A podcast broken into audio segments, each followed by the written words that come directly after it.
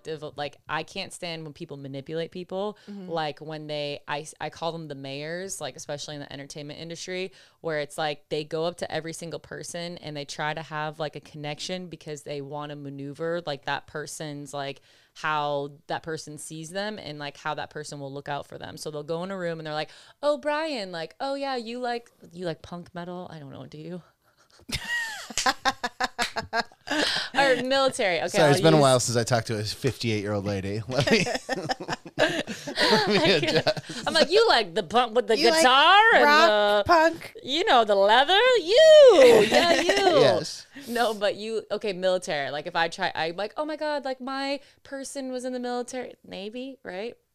Army. Army, hello, let me get there, okay? So I'm like, okay, you're in the army, and then I go to like another comic, and I'm like, oh my god, like you have two sisters, me too, and then like another comic, I'm like, oh, you're from Florida, like my best friend's from Florida, and then another person, you're like, oh my Right. god, like shaking I- hands, kissing babies. Exactly. It's the mayor where it's like you're trying to have a connection with each person because you know that like if you personally can affect the way someone feels about you that they're more willing to look out for you or do things for you. And I mm. don't think that everybody's mani- like intentionally being manipulative, but it's something that like I pick up on and I'm like, "Oh, I hate that quality. That's so disgusting." And I'm like, "Oh, why do I hate that quality?" because when I was younger, I used to do that because I used to have to switch schools all the time. And I was always the new person. And I was like, how do I get everybody, like, you know, to like me or not fight me or not make fun of me or whatever? So, like, I had to, like, navigate like that. And then, like, I realized it about myself. And then I'm like, oh, that's why I don't like this person. And I'm like, because they're reflecting, like, a, like, behavior of mine that, like, I worked hard to, like, get rid of. Because now I'm just like, I. I don't care who anyone is. I was like, I'll hide behind my hat, and like, if we connect, we connect. Like, if not, bye. You know. Yeah, yeah. Yeah. I mean, I uh, it. I guess that kind of thing feels like almost innate because it's like a survival thing. Yeah. Because like when we used to live in like tribes and stuff, I could be completely like No, no, making no, that this up. sense, But yeah. when we used to live in like tribes and stuff, like if you didn't, if you weren't accepted by the tribe, like they would oust you and you starve and die or whatever the fuck. So like I guess that's kind of a natural instinct, but when we're in a business like this, it feels so like gross because it feels like oh you're trying to get somewhere. Mm. Yeah. As opposed to just like oh I want to keep peace in my life. Right. And be nice to everybody so that I can keep peace in my life. Cuz me like I feel like I everything I do is to avoid confrontation. yeah. Um, I am so afraid of confrontation, so I'll like uh be nice to people that I don't necessarily want to be or like uh you know I, What- what I have trouble saying no and Yeah. stuff like that. What do you think it is with like confrontation? Like what, like when you immediately, when you know you have to like say something to someone and like the moment's about to come up, like what's literally popping up in your brain? Are you like, oh fuck, this is gonna be bad, or like, oh shit, they're not gonna like me. Oh no, like I'm gonna be a lot. Like what are the the I think I'm like really afraid of people being angry with me. Probably cuz like my dad. Dad. like serious. I was like, don't say anything yet because I'm gonna. I already met it. Yeah, don't tell me anything. Okay, okay. Yeah, because I. Um, Yeah. Okay. Yeah. but yeah, like uh, anger just like makes me so uncomfortable, Right. and I never know where it's gonna go. Like I Yeah. feel immediately, In danger. yeah, Yeah. Yeah. No, you, it's fun. I mean, not funny, but interesting because I. Oh, where's my phone? Because I. It's It's right next to you. Oh well, everybody don't yell at me. Um, but like when I meditate on someone, like I'll get like, and this is how I always explain it to people because I think it's it's really not that woo woo and it's like not that magical. It's just like in a subatomic like particle world, like everything exists. Like it's a vibration, it's light, and it's frequency. So like the both the smallest form of energy are like those three things, and so like everything has like a vibrational like pattern to it like you know because energy can't be created or destroyed. So whatever's like in existence like is. And it has like different dimensions are just meaning like it's a different perception of seeing like the same thing. So like when we say like dimensions it just means like our perspective on something. So if we were to see our body in the first dimension we just see a bunch of molecules and like energetic shit floating around and we see ourselves in the third dimension it's physical you know and then say like a 12th dimension or something you're seeing things like in a very like energetic like you know non-physical form. So you know like bugs or dogs or whatever like they can pick up on things that like we can't see or we can't hear. And so when we're when we're like altering, like trying to alter to see through like multiple dimensions, like all you're all you're doing is like you're manipulating your brain waves because like mm-hmm. our brain is like naturally in like alpha or beta and those are states where it's like we're processing information we're like you know surviving we're you know just like doing day-to-day like brain tasks that mm-hmm. don't allow us to perceive things like for what they really are.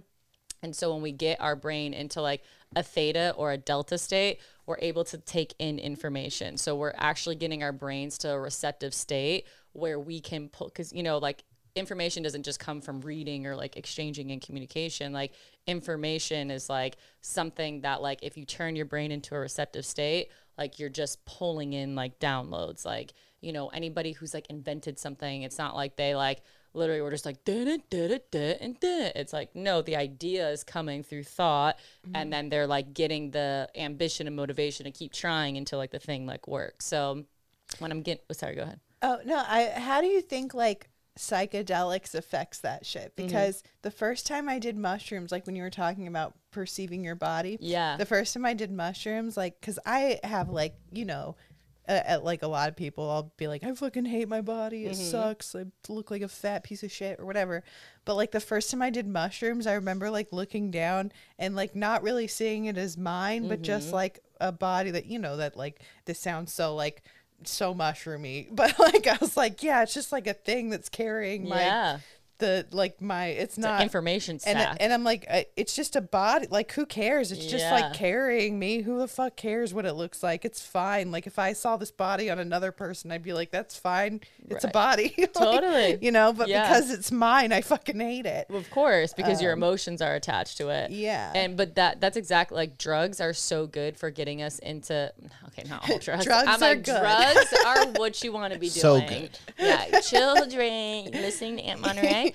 Um, no, but like so when they do when they take like brain scans and they do this like they have like four different types of like scans that they monitor our brains like they do um is like some you know blue ribbon like journal shit but they they'll do um mdma molly or i mean mdma which is molly um uh, mushrooms lsd and they'll do marijuana. And so like they do these brain scans. And so our brain is like a bunch of different like sections that have like different like, jobs right? And so how our brain you know people say like we only use 24% or however much it is of our brain. Like these different sections there's all these like neuron pathways that our brain communicates with different sections of each other. But when we're like in a normal state there are certain like pathways that just aren't connected. And then when you take drugs especially like mushrooms or lsd there's certain pathways that start to open up and now there's communication through sections of the brain that normally don't have communication with each other We had some brief technical difficulties, we but got it. um, it's because they're trying to stop the truth nicole Yeah. they're trying to get me illuminati i don't think so You were talking about neural pathways that are connected, but Yeah. normally are not. yeah. yeah so when you do drugs finally you have this opportunity to where different sections of your brain have you know can communicate with each other. And so when they do these scans they're they the brain actually so they it has like different sections that like are like lit up. Is lit up a word? Lighted Lit. up? Just lit. lit up? Okay. Lit. yeah like that are lit up. Um but so like so ah, that's where the phrase "lit" comes from. Maybe? probably yeah That like you're lit. you're fucking lit like you're all your brain. on. They show that it's not the the like this is your brain on drugs and it's like a disgusting, gross egg, but no, it's actually like lit Mm-hmm. No, up, beautiful. Yes. And marijuana is the one where it's like, because people are like, oh, like, so like marijuana, like it will, there's certain sections of your brain that get fired up that aren't normally fired up, but then it, it takes down things that you normally have. So like marijuana is almost like a replacement, but like mm-hmm. LSD is the only one that it's like every single section of your brain is like lit up. So you're like, okay. And that's my favorite drug. Um, but, uh, yeah. Sounds terrifying. I don't know if I want my brain completely lit up. Oh, it's I'm scared fucking of amazing. I'm scared of what I have stored away. No, I mean, yes, like the, all that stuff like will come out, like your shadow aspects, like those are just like the dark side of our psychology, which we all have it. And but it's like one of those things where you're like, oh, like you start to like realize that like all like energy is like at the end of the day, it's just this malleable fucking floating energetic thing, right? And the reason why they say like our thoughts and our intentions are so powerful is because this malleable energy, like when you put intention into it, like it physically manifests into that thing. So it's like it, you know, it's people think it's like a miracle, and it's like, no, it's not a miracle. It's just like science. So your body has like electromagnetic waves. Like when you get an EKG done, and you know, like those like waves that like you know come out of the fucking machine, or if they hook it up to your brain, it comes out. So it's like those electromagnetic waves like are on a certain wavelength that have to match up with another wavelength because it's electromagnetic, meaning like it charges with like energy. So, you know, when they do these studies of, you know, people like having, you know, they get them into a meditative state and they get them to feel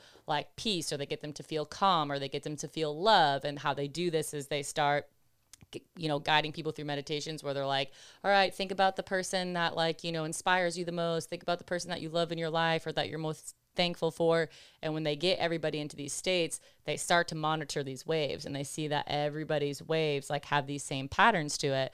And then they do, you know, they lead them through exercises that guide them through fear and like anger and like resentment. And then those waves have a similar pattern.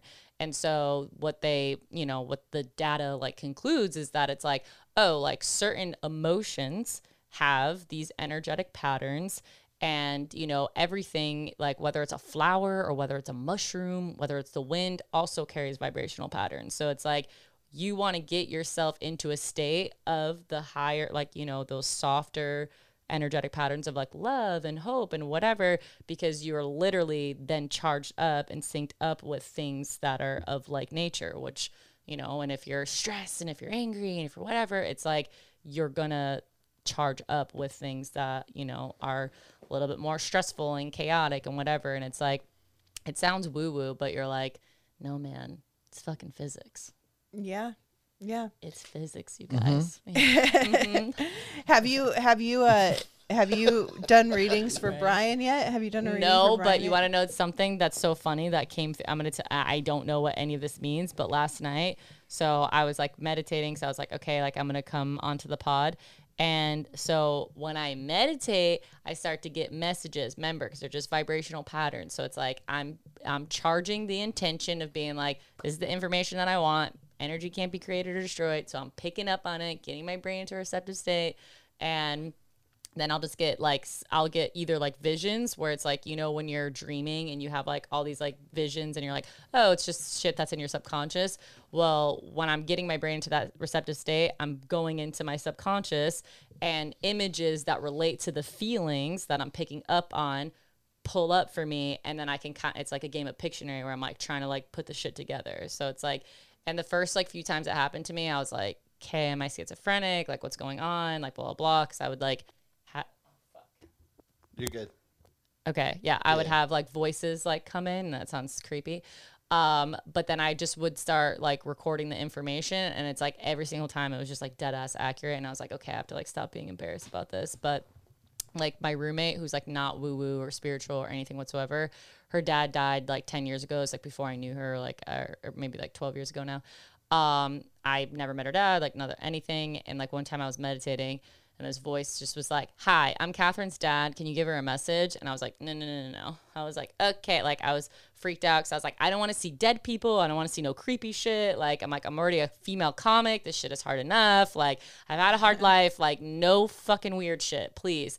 And then the voice was just like, "No, like please, just can you please give her this message?" And I was like, Ugh. and he was like, started like telling me things. He was like ask her about a black and white stuffed animal with like a red ribbon. Ask her about like a special ring with uh that has like i was seeing like green like gemstones. And i was like and then uh, ask her about like catholics. And he's like make fun of catholics. And i was like okay.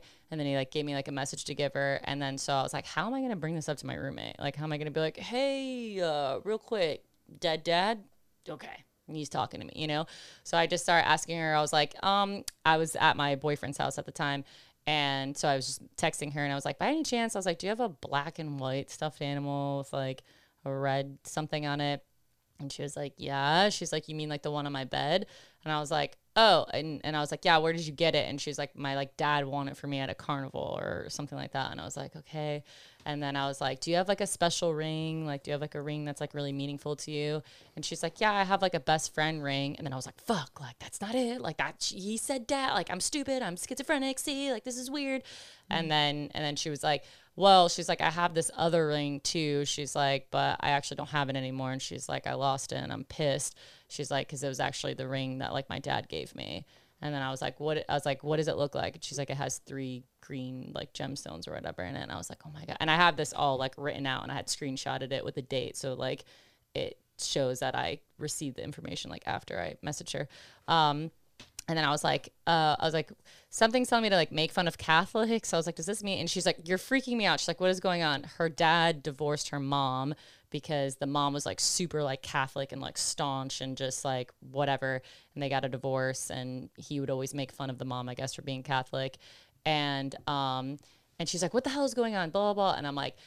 I was like, I was meditating. I was like, this is the shit that came in. I was like, I have no fuck. Cause at that point, I had never had like consciousness like t- someone else's like shit like talk to me you know i would get messages of my own but not like you know um and then uh, she was like that's so weird. She's like because 20 minutes ago she was like i was watching this show on netflix and in the show like the girl's dad died. And she's like and i was crying and i was like really sad because it made me miss my dad. She's like and then you texted me. And i was like fucking sorry not just a regular comic. I'm fucking psychic. I feel like we should be scrolling a 1 800 number and have credit card logos all over this. 'cause This is a straight up infomercial for, for mind reading.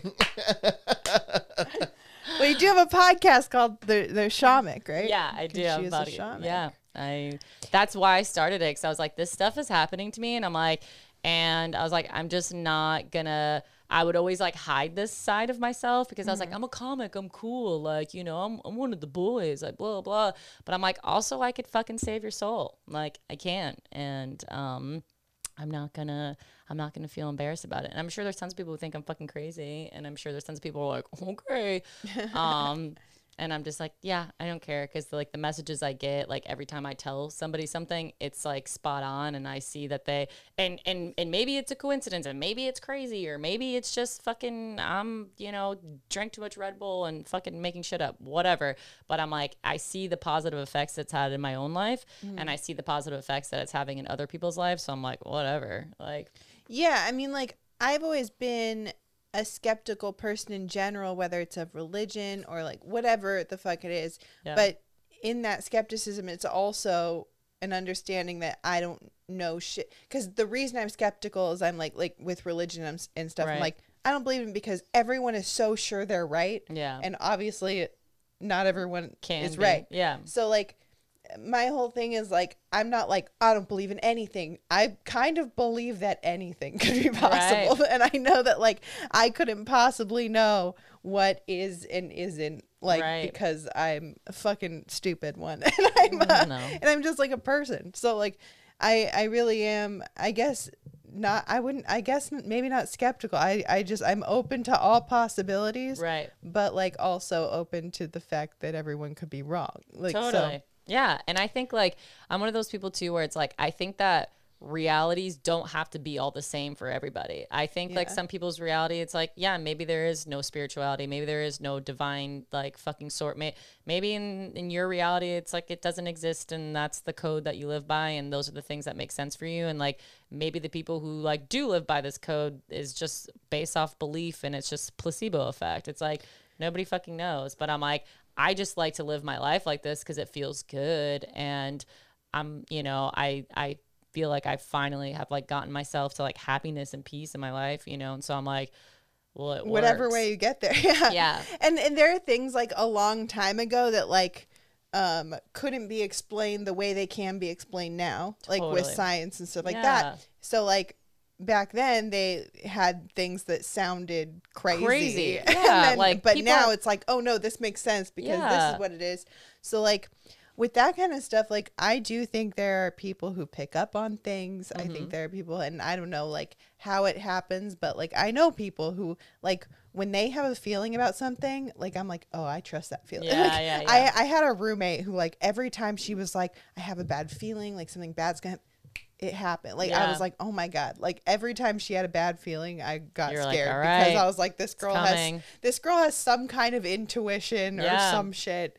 Uh, yeah. I mean, animals have it. Like there's like a- like animals are like in tuned with like nature like so well that they like there's like this one bird that they started to predict. I think it was earthquakes after because the bird like every time like they knew like they would change their like flight schedule of like migration and they the scientists were looking at it and they're like why are they changing it? Like what's going on? Like how come sometimes it's in this month and it's this month it's different? And what they realized was that every single time the birds like had changed their migration cycle or whatever they were avoiding like hurricanes or earth oh yeah hurricanes because that would make more sense. They're avoiding like uh, hurricanes so they're like okay so like this bird is like intuitively like picking up on some pattern and th- this is like a documentary on netflix. It's about like mushrooms but not like psychedelic mushrooms but like actual like you know the fucking organism or whatever.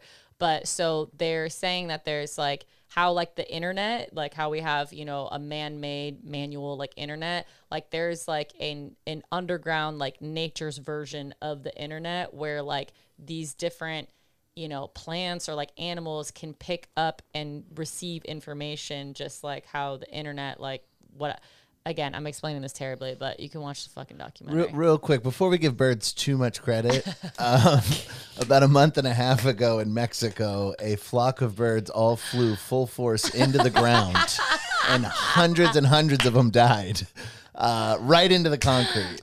You know what? Maybe there was a reason. Uh, have you ever heard of a sacrifice, Brian? Jesus Just Christ. want to say it's tit for tat. but they're I'm saying like they're animal like they know like when shit you know, they're like oh this is they they know like when it's time to mate they know when it's like fucking something's in the water or they're like this is point like they can pick up on shit or it's like they don't talk to each other like they don't you know they don't have the same develop like they're just in tuned with some aspects and you're like we all like can do it but it's like you know i'm i'm like a firm believer in kind of what you said too where it's like just because like science like hasn't always caught up with everything it doesn't mean that it doesn't exist. Like you know people thought there was only one solar system. Like they thought there was no like fucking land on the other side of the ocean. They thought they still think that the earth is flat. So it's like we're constantly developing technology and you know the resources to put in a lot of the um the the studying and the data behind a lot of these things that like monks and shit have known for thousands of years. And they're like yeah we already know that. But they're like well we haven't proved it. And it's like great but like we're already like doing it and we built pyramids remember um and You're not an alien built them person? no, I mean yes. Yes, but like not not built them physically, but they gave them the information like to have the tools and the resources like Gave- to build it. Gave the the the slaves. Yeah. No, no, no, no, no. No, no, no. The no. Egyptians, and then they followed those orders okay. by using slavery, right? Is that how Yeah. it went down? Yeah. Okay. And Something you're like that. Alien, Yeah. alien to master to slave. Yeah. Okay. Well, they're they're So called it's the aliens' fault. That, Yeah. Uh, what are they like? Un Akhenaken or Anukin? It's like in the Sumerian tablets, but it's basically like the sky people. And um, but yeah, Egyptians were like very spiritually connected, and they uh knew how to have like divine connection and to like source information like through getting altered, getting into altered conscious states, altered conscious states. Yeah and that's how they that's why they were so advanced and we have the ability to do it now too and uh Birds are also sky people. they are sky people yeah. I was like, I'm like a bird. I have I was like, intuitive instincts. yeah so you do readings. yeah Oh, so you were saying you were meditating on something Oh, when I asked you Brian. about Brian. Yeah, Did yeah. you get messages about Brian? Yeah, I Yeah. almost walked out. It took way too long to get back to me. I was furious. I, oh was like, Oh I my thought this God. was about to be about me. Yeah. No, Okay. we're gonna make this about you, Brian. Don't worry. i yeah I'm just kidding. and I don't know if any of this makes sense, but this is what popped up. Okay, so the the numbers 17 and 72 kept popping up like Uh-huh. and i kept seeing at first i was seeing 1772 and i was like okay. But then i saw it as two separate numbers like 17 and 72 and then i saw it like on jerseys or like uh like some type of like sports thing or whatever like 17 and 72 and then i saw i saw a boy that like you were like close to kind of like brotherly like energy but i don't think it's a brother. And then i saw like uh like a pain like in his stomach or like his like abdominal area. And then like some like something like tragic like happened like in the ado- is any of this making sense? Nope. no? You don't do you, do you know anybody who died like from like a stomach I know cancer? lots of people who died, but from stomach cancer, no. not like stomach cancer but just something in the abdominal like region like a pancreas exploding or like just something like because i just kept seeing like literal like muck and like gunk. Like whenever i see like darkness like in someone's body that means like oh like this is like the root like cause of like whatever. But i just saw someone that was like really close. I don't know if uh, like what the number 17 and 72 but i kept seeing 17 72 or like like teammate team like but it wasn't sports but it was like they were showing me a sports thing to like resemble like team. And then i saw like oh well, was someone shot in the stomach uh, I had a bandmate who was shot in the face. Hmm. He survived. does but does 17 and 72 mean anything to you No, I have some significance to the number 17, but it has nothing to do with anything you're saying. okay That's just my mom died on March 17th. uh uh uh, but I don't. That's. I mean, I, I imagine I have something for every number between one and 99. So I could I could attach something to Okay. every number. Maybe an ancestor that died in 17. Yeah, none of that too. rang any bells whatsoever. And I'm not being a dick. I'm no, no, wide no, open. it's fine. Yeah. But okay, so like 17, I was like, 17 does mean something. And, but I was like, we'll find it. But we're, so I kept seeing 17 and 72, and then I kept seeing some guy like it having like stomach issue or stomach pain or like some type of like pain like in that area. Maybe And- it's going to happen. Well, I had a best friend who killed himself, and he was a junkie. And uh, I don't know, opiates bind. Maybe he was constipated from opiates because that happens when you do heroin. yeah, yeah, yeah. Can't shit. Um, I don't know what to tell you. Yeah. And then I saw and then I saw like a fast like car, like a like a race car, like a white car, like and I don't know if it was like somebody liked NASCAR or somebody had a fast like white car, but uh they were just kept showing me like a like white like souped up car or It's something. doing nothing for me. I'm sorry. Yeah. Nope, but did anybody like NASCAR or anything? I just got into NASCAR like two months ago. okay. I went to my first race. And Okay. Loved it. But no, uh, nah, no. No. Okay.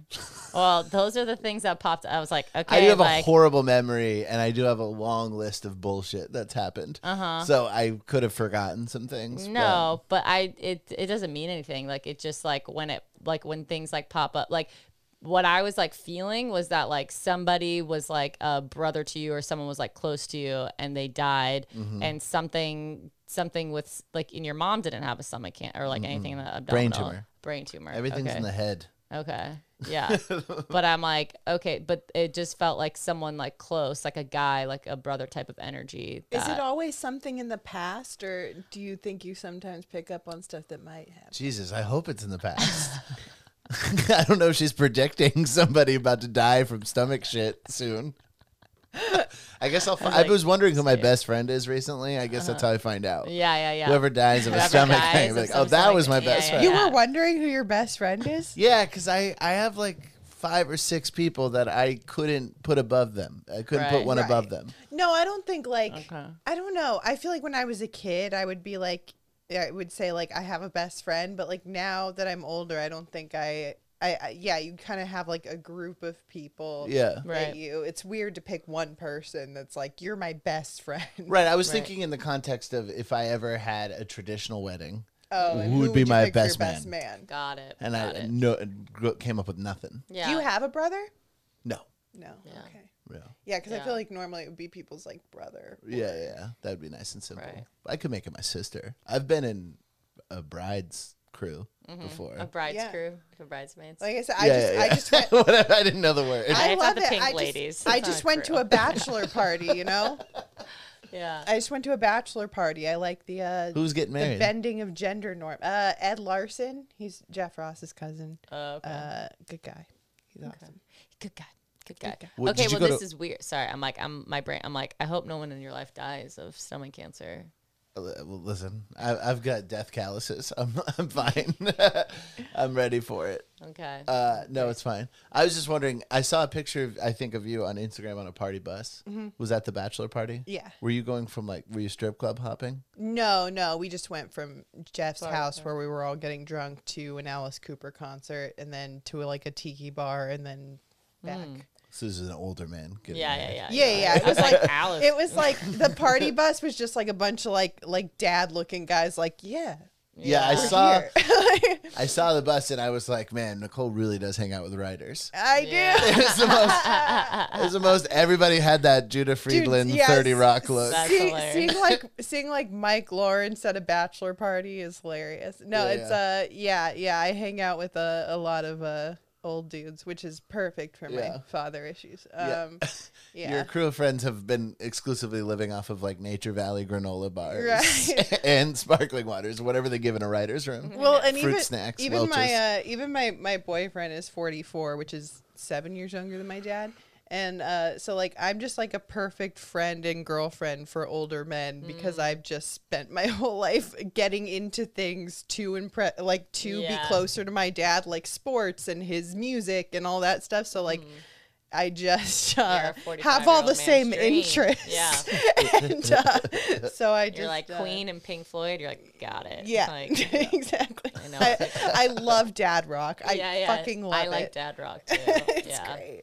Queen is the best. Yeah, but my friend Keith, you know Keith Carey. Uh, Keith Carey. Yeah. Yeah, is he still around? I haven't seen him. Like- yeah, he's around. He lives in Long Beach now. Oh, but, okay. yeah, but he's, around. still he does stand up and stuff. Yeah, Oh, yeah. okay. Okay. Yeah. Sorry. You He's can still cut that out. damn good. We're ro- Yeah, no, we yeah. Are uh, roasting each other on uh, May third for Oh, the nice. Netflix is a joke festival. Oh, cool. Okay, Um, that's coming up soon. Hell yeah. yeah. That'll be fun. It will, it will be. He's awesome and very roastable. yeah, yeah, yeah. but he uh he would always like uh when he's in my car we go on the road a lot and he'd always be like uh you have like cool dad taste in music like, Here like, I go yeah, again. yeah. on my He's like yeah, Yeah. fun dad yeah, yeah. but uh Do you drink and drive, Nicole? I try not to now that now that like you I know get to see you with like cracking open a beer. and like just like uh you know what's funny is like I feel like I've I have let people crack open a beer in my passenger seat and I get so nervous about it, but I won't say anything because I don't want to come off as like not cool. Yeah, like yeah, like yeah. that's Oh happened my so many times where someone's just cracked open And a beer and I've been like, I'm so I comfortable. I'm like, what the get pulled fuck are you doing, idiot? Yeah. I can't. I don't want them to. Hey, the only time I said something was when it was a cop. Like I, he was a cop, and I was like, "Aren't you a cop?" And he was like, "I didn't want to be a cop." and I was like, "Okay." Okay, Hardened yeah. detective. He's like, I, Right. want, "I wanted to be a billionaire." Like, okay, complete wrong industry. Um, yeah. I didn't know drinking and driving was like wrong because my dad always drank and drove like Mm-hmm. in the car. And I remember like one time my dad got pulled over by the cops, and my dad's like, "These fucking pigs," like blah blah. blah. And I'm like, "Yeah, these fucking pigs." Like my dad's just having a fucking beer in the car. Like what the hell? And like the uh, the cop is like giving like my dad like a hard time, and like I was always like feisty, and so I was like, "Sir, like can a man like work his fucking job, pick up his kid, have a beer like without being bothered? Like what the fuck is the issue here? Like stop bothering this innocent man." Like, and then the cop just like looked at me like, and I remember being like, "Oh, he's so impressed that I'm like sticking up for my dad," you know, and I'm like, "Oh no," he's like oh, this child literally thinks that it's completely fine to be blasted like in the car because like that's all. And Yeah. like even I was like came home and like told my stepmom.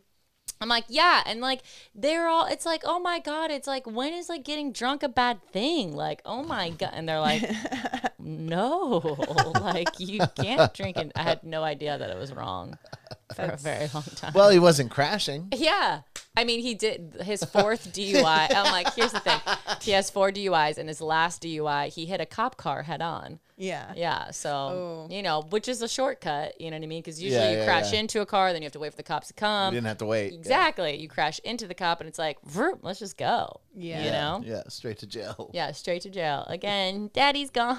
Bye. I think my dad only got one DUI, but I didn't know about it until like this year. he oh. told me about it, and I was like, oh, because like it, the the year his mom died was like the year he was like the worst when it came to like alcohol and stuff like that.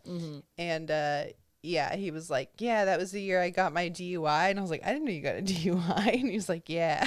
He's like, I still drove you to school. yeah. I'm not gonna fucking not I do. I, I do think that he picked me up from soccer practice drunk a couple times because he he was like one of the, the you know like um I don't know if you guys played sports but like if you or or like dance or whatever the fuck mm-hmm. but like it was so embarrassing if your parent picked you up late because the coaches would have to sit there and like wait Like- with you yeah. and so like it got to the point where sometimes I would like hide and make them think that my parents picked me up so that I wouldn't have they wouldn't have to like wait with me and then I would just like sit on the curb Yeah, for an hour. so good. And then my dad would come and be like, I fell asleep and I'd be like, Yeah, Okay. you're, you're drunk. Yeah.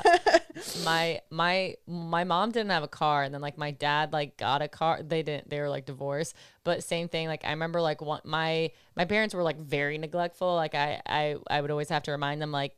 Hey, I'm your child. Like I don't know like what you're doing, but like I'm supposed to be like fed and like I'm supposed to be like, you know, like just washed or laundry whatever. So needy. God, Can't a man just get off work and neglect his child? Like what the Just- fuck? But he the they would forget me all the time too. Like I would just like never get picked up or like never and I I remember like one time it was like after like a gym class thing or it was like a gym field trip like after school. And then I was like okay like I told I told my dad to pick me up. And I was so excited because I was like oh my dad at least has a car. Like my mom doesn't. She'd have to like pick me and we'd have to go on a bus. And then so I was like just like waiting and waiting. And then like my gym teacher is like I don't I don't think they're coming. And she's like I'll just like drop you off. And I remember in the car that's when I first heard of the cranberries it's because like my gym teacher like played it over yeah, R.I.P. Yeah.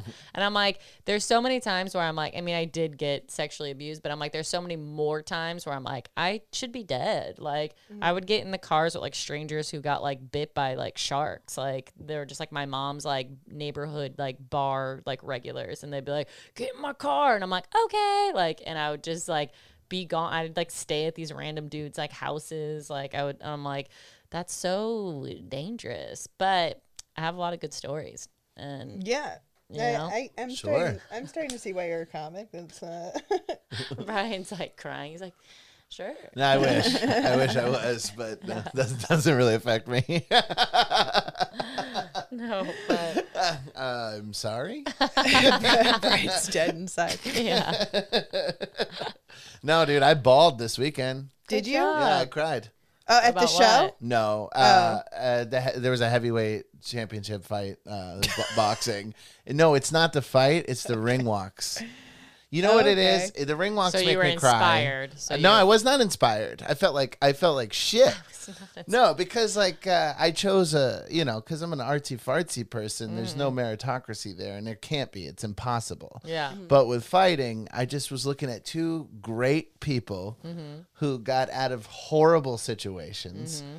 and made it all the way to this arena where 94,000 people spent so much money, found parking, the whole rigmarole Yeah. to get there to watch them fight. Yeah. And one of the fighters grew up like not just neglected, but just Third thrown on the world street countries, as yeah. a child. He was from Jamaica, thrown Yeah. on the streets, stabbed three times, shot twice. The other guy was a Roma gypsy, which are treated like scum in England. Yeah. And so I was just thinking about their whole life stories. I- The only time I ever cry is boxing. You were ring inspired. intros. That's beautiful. no, That's I was proud of them. Yeah, that's Because inspirational. Where you're it? like, yeah, that's what inspires. I feel like inspiration is something you can use. No, like inspiration can mean like it's inspiring you to feel things that normally aren't sparked in your day to day. Oh, okay. Yeah, so oh, you're- dude, I was like a slap baby. I'm uh, the same. Any Sorry. kind of like inspirational sports movie will make me cry. Oh, I for love that shit. Cinderella Man. Oh my Like, god. mm, Did you ever see that movie? of Yeah. Oh, course. that shit made me cry so hard. Yeah, it's because it's be like it's one of those things because it's like those are the very few things where like we get to be like victorious without having to like come into something. Like most people, it's like they have nepotism or they have a good family or they Right. have money or an education something like that. But it's like to be like oh to come from absolutely nothing and to make something to go from rags to go to riches to go to chaos to go to peace. It's like It's definable epic. greatness. Yeah. Although it is kind of sad that like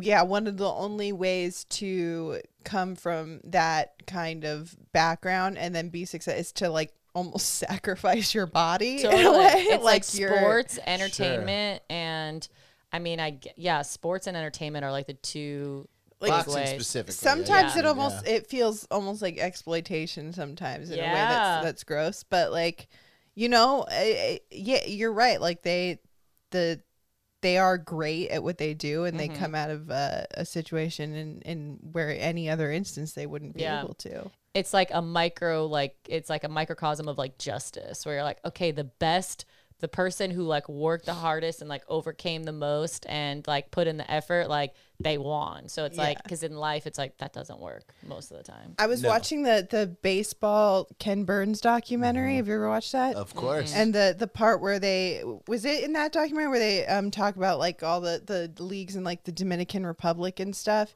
And they like show I maybe it was that or I watch a lot of baseball documentaries, Yeah, but yeah. but they they were talking about like that league and they like they have these leagues where now because like you know it became a big thing where uh, they realized oh they can play baseball and so Yeah. Yeah. but and and like they have all these leagues and th- that's their like dream is just to like get into the major leagues in America because that's their way out. Like Right. that's Yeah, yeah. their way to like Yeah, like having a life that's like somewhat Yeah. peaceful. and like it was really cool seeing some people make it and be like but then like they they were showing all these people in the leagues and interviewing them and then you saw them not make it and you, it was devastating. Like it Mm-hmm. Was so sad. It's really sad.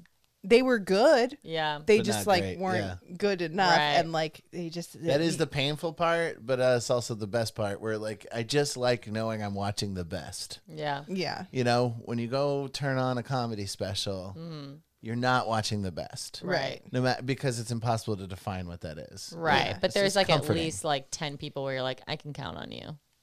Yeah, yeah. Yeah. I guess. Watching Shohei Ohtani has been a uh, a pleasure. I know. really. Wait, watching what? Shohei Ohtani, Shohei, Shohei.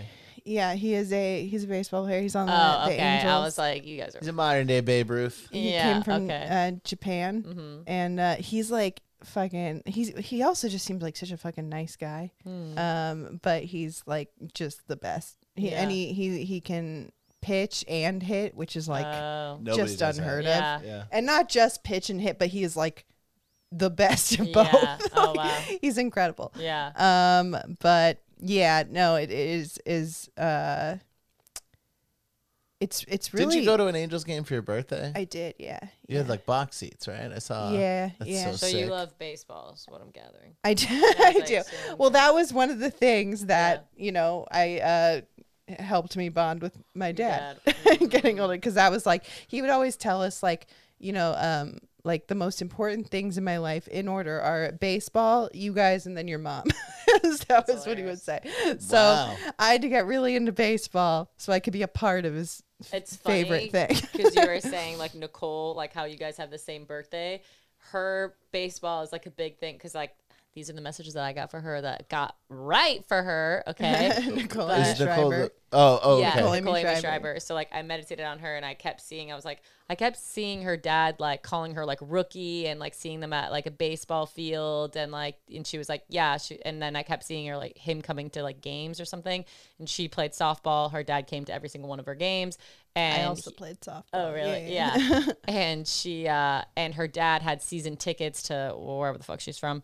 But like her dad had season tickets and like that was like their favorite like activity to do, like blah blah blah. And I was like, Yeah. Oh, that's so but My dad also had you- season tickets. I uh yeah, I like, what is going on with you, Nicole? I This went- is fucking Freaky I Friday. went to so many baseball. It's so funny because like my boyfriend, he's a huge baseball fan. He's a Mets fan. He's Yeah. from New York, but he he had before he met me, he'd only been to like four baseball games in his life, and that's nuts to me. Amateur. Like because he knows ev- like when it comes to he knows way more than me. Just like you give him a baseball trivia thing, Yeah. no matter what year it is, it could be before he was born. He'll know. like Damn. it's insane.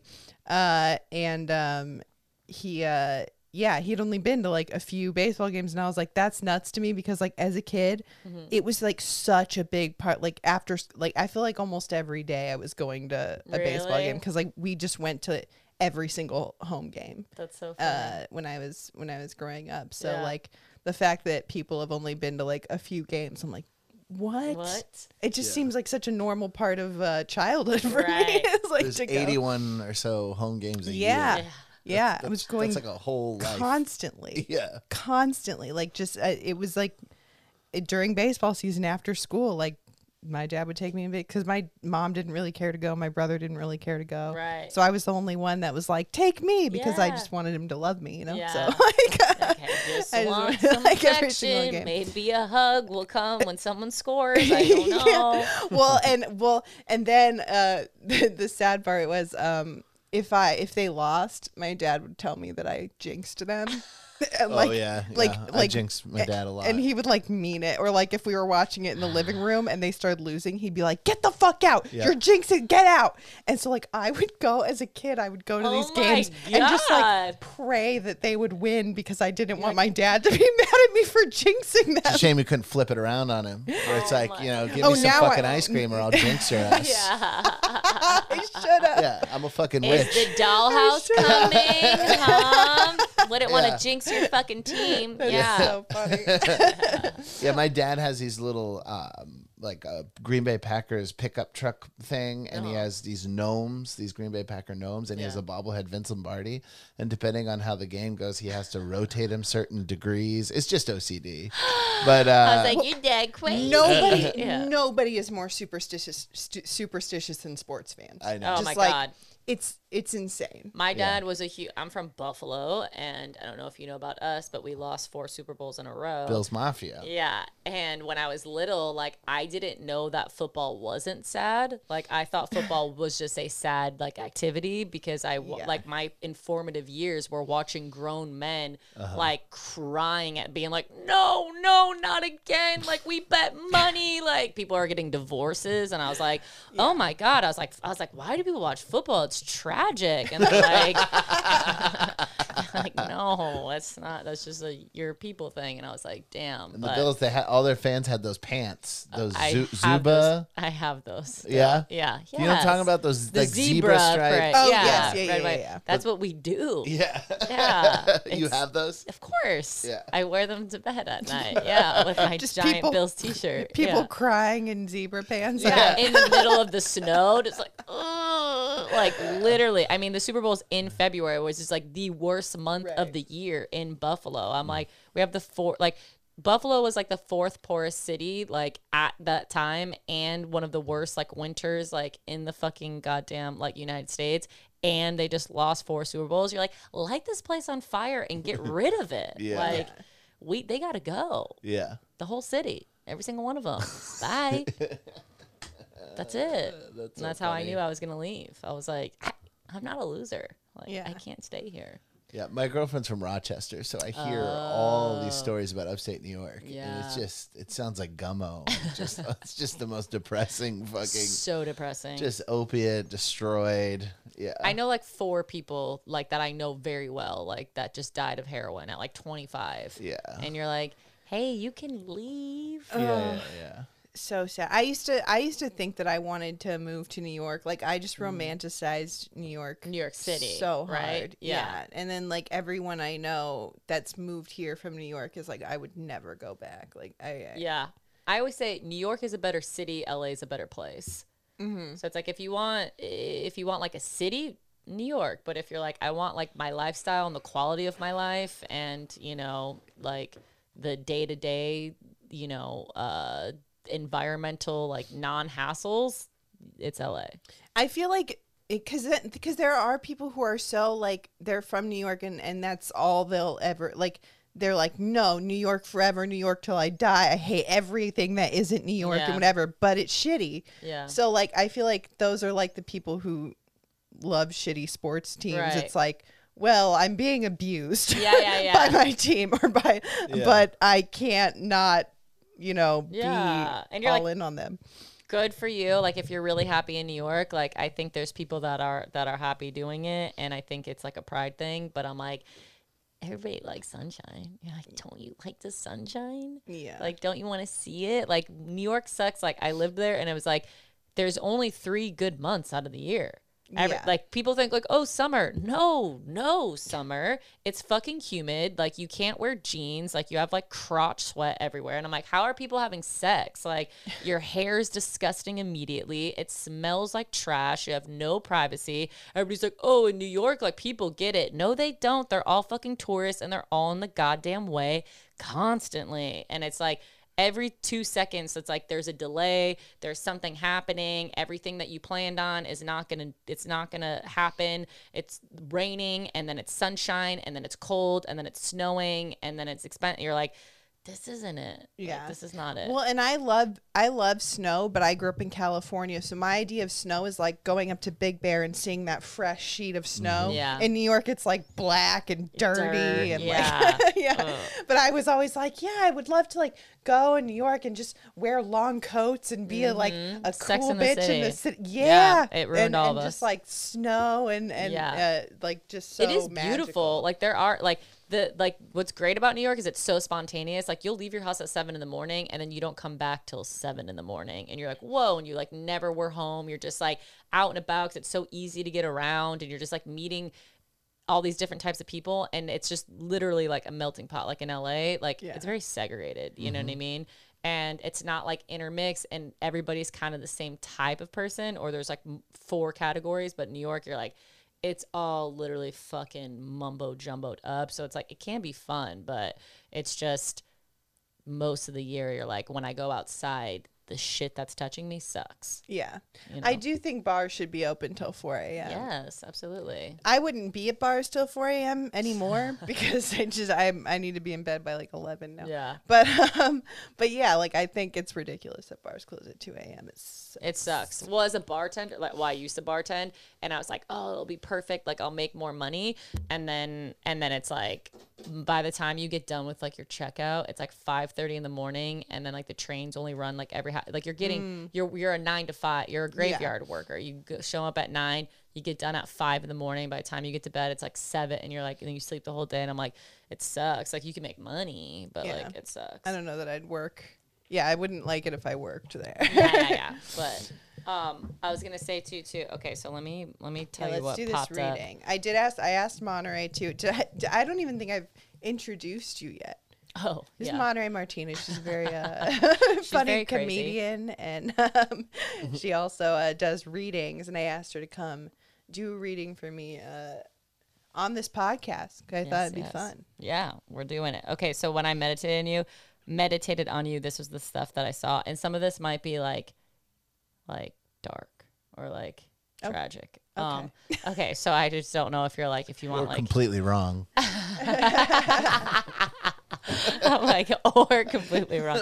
Or we're gonna have to do a fucking two month update, and when Brian's friend dies, then we can fucking uh, come correct it. Okay.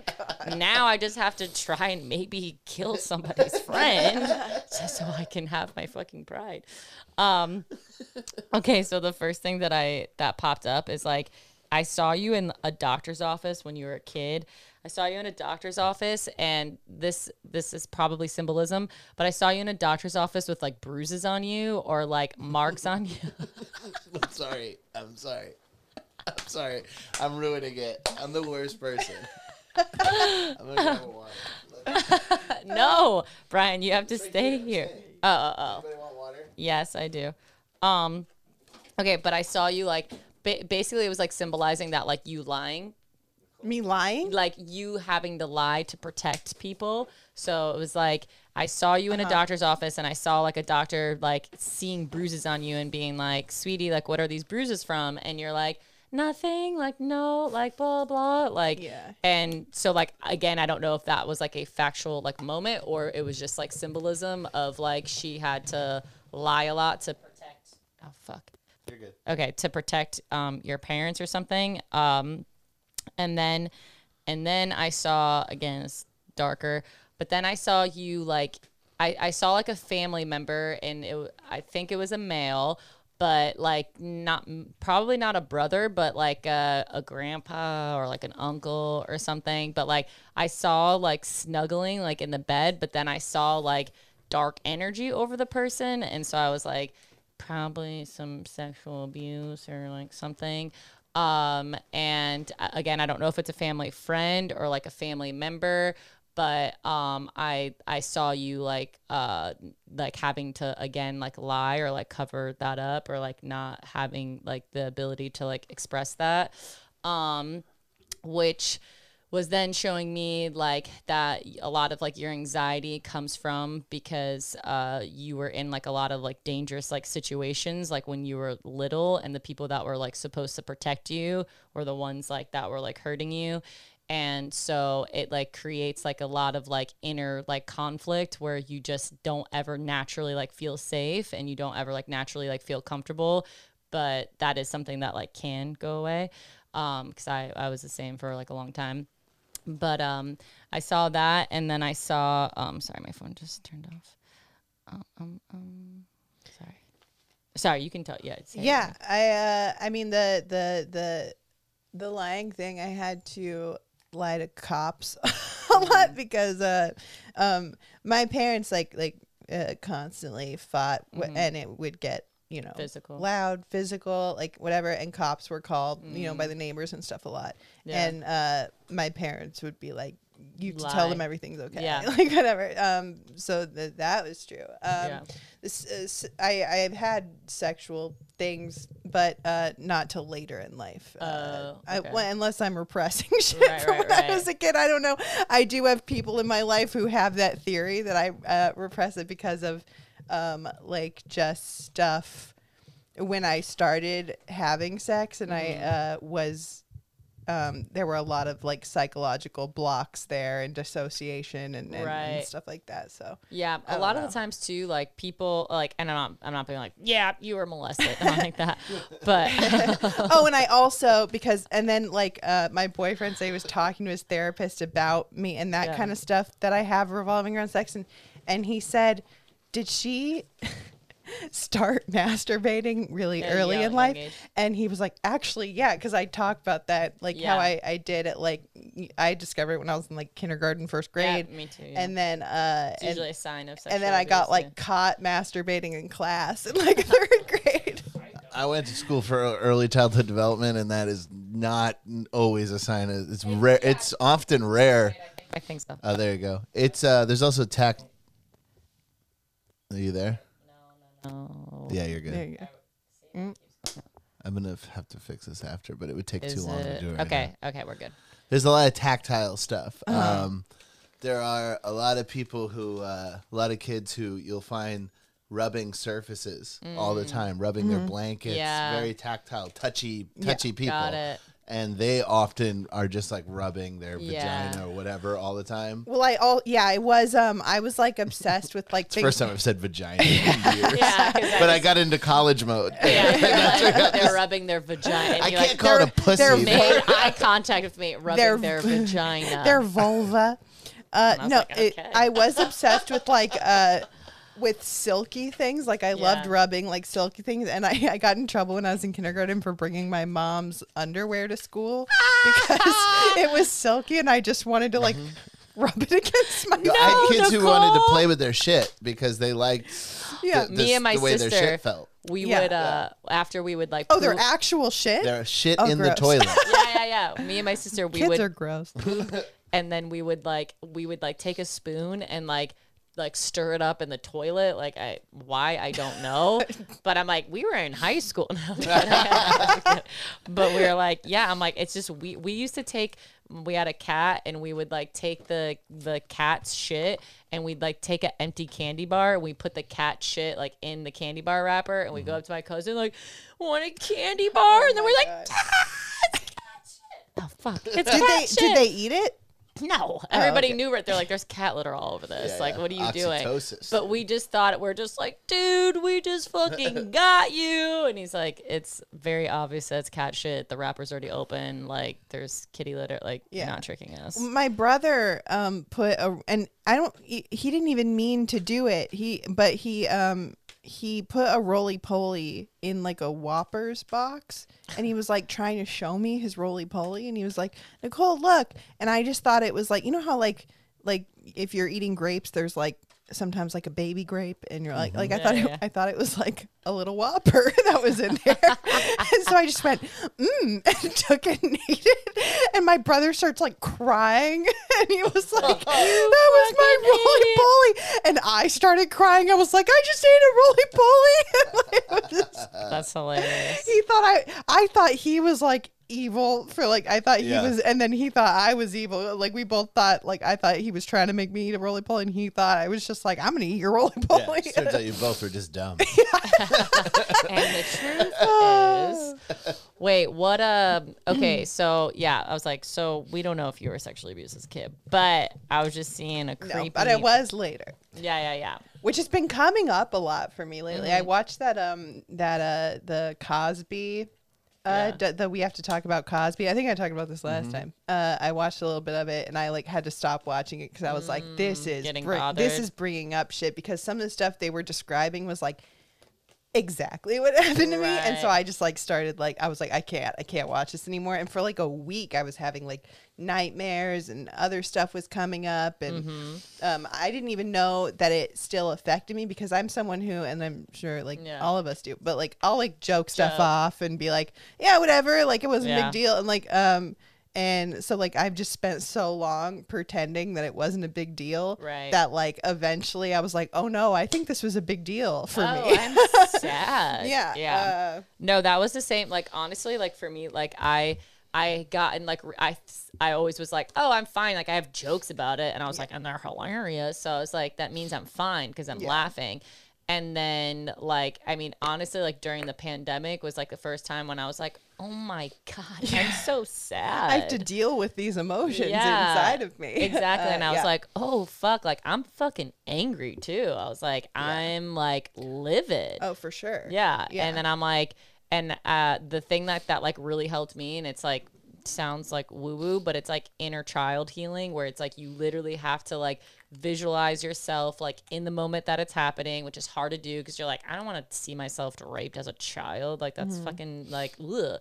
but I'm like, you have to like see yourself in the moment, then go in as your adult self, protect your like protect and like counsel and like love and like fight off the bad. Like you have to like do this like visualization exercise, and it sounds like stupid, but it's really not because it's one of those things where it's like you know our our our inner child like it never dies. Like you know when you're like goofy and you're silly and you're just like Yeah. being playful you're like that's your inner child at play. So it's like mm-hmm. it's a part of you no matter what. Like you just physically get bigger, you know, but it's like you're that that little person in you that just wants like to be safe and like loved. It's like that exists in us. And so it's like we have to like let it know that it's like no, you're safe, like you're good, like nothing bad's going to happen to you anymore. And it's like it takes work, but it's like it's it it like has to be done because then like our anxiety is like through the roof and you don't even know because you're like, oh, I just, oh, like I thought just like for more than half of the day, I just always would rather be dead than have to do the thing that I didn't want to do. Yeah. Like I just thought that was normal. I was like, oh yeah, I It's wanted. very normal. I feel like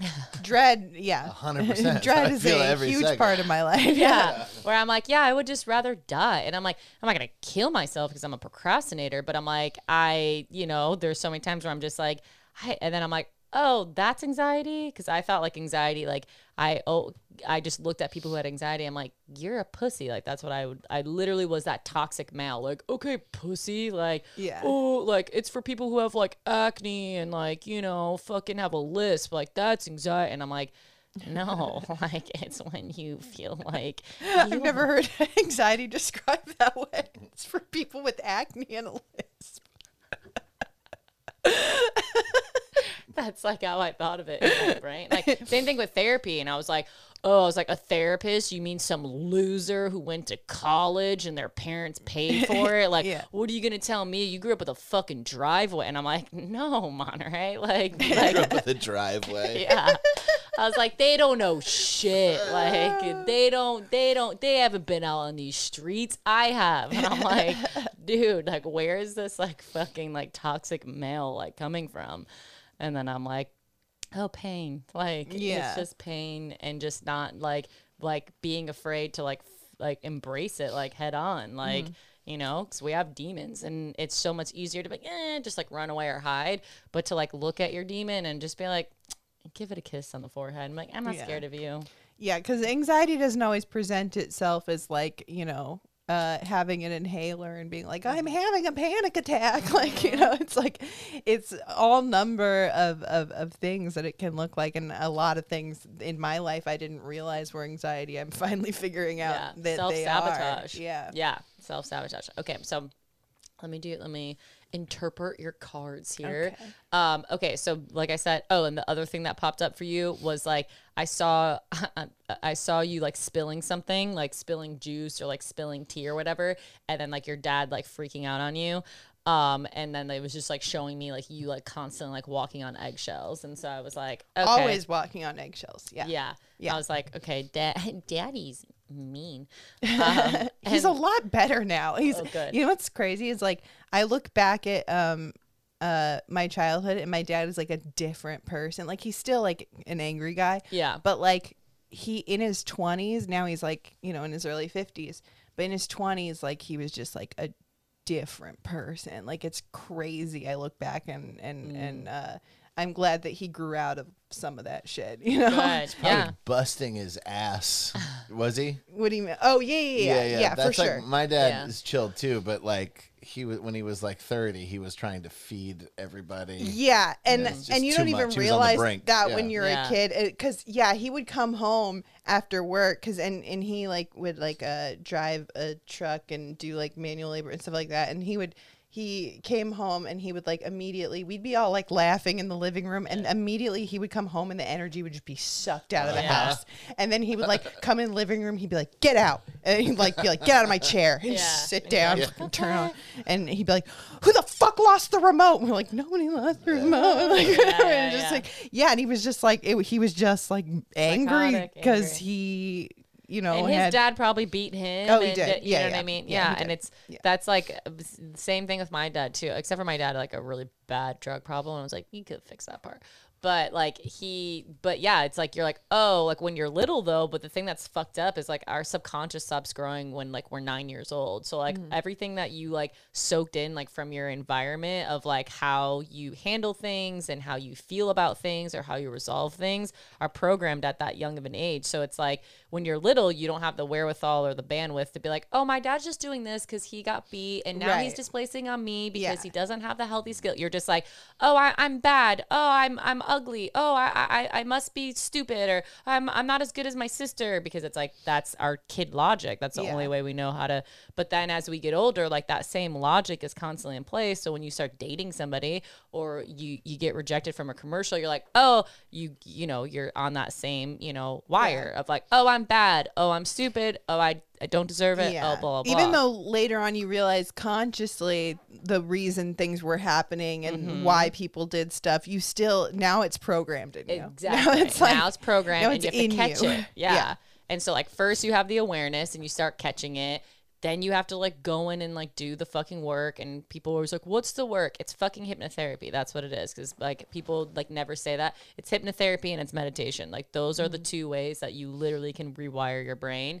And because it's just getting your brain into a subconscious state and programming these new thoughts into it. That's why so many people have so many success stories with hypnotherapy. And you could do it for free online on YouTube. I will say I I was very like I was like that's not like I I Mm-hmm. did not believe that that was like Yeah. that would work or whatever. Um, but when I was having those like problems um with sexual things Mm-hmm. because of things that have happened, and I was like experiencing basically pain that Yeah. there was nothing physically wrong with me, but it was like all mental. Yeah. Um, like I was trying to figure out like why do why does it hurt? Like, Yeah. why is it hurt all the time? And I like I went to a doctor and they were like, yeah, it's it's it's mental. Yeah, yeah, yeah. Um, and uh, and um, so I went to a hypnotherapist. My uh, boyfriend, there was one that worked at his rehab, and he was Mm. like, "Go to this lady." yeah. And so I went, and she did a whole thing with me, and I n- never had pain again. Yeah. And I was like, "What the fuck?" Yeah, it's it's crazy, and it's like it really like I because I've tried everything like for to get rid of all my fucking trauma and like bullshit. Like I literally have fucking like this is frog poison. I don't know if you can see it. I like went to a river and had some mystical shaman remember you telling me burn my that. skin open and put frog poison into me because I was like I gotta do whatever, man. Like and you're shitting and pissing in a river full of other fucking people with like crown fucking flower things on their head and you're just like just i want this pain to go away. I'm like i've done dmt i've done psychedelics i've done hypnotherapy i've done regular therapy i've done fucking like i mean any healing chakra reiki like everything. And i was like i can't get rid of this fucking pain and i can't get rid of like like some of these like bad like tracks that like my brain just goes down. And like there were so many times like i said like i not like i never wanted to physically kill myself but i was like i don't want to be alive i was like Yeah. whatever that weird mix is yeah, in the middle like that that that Yeah. feeling of like.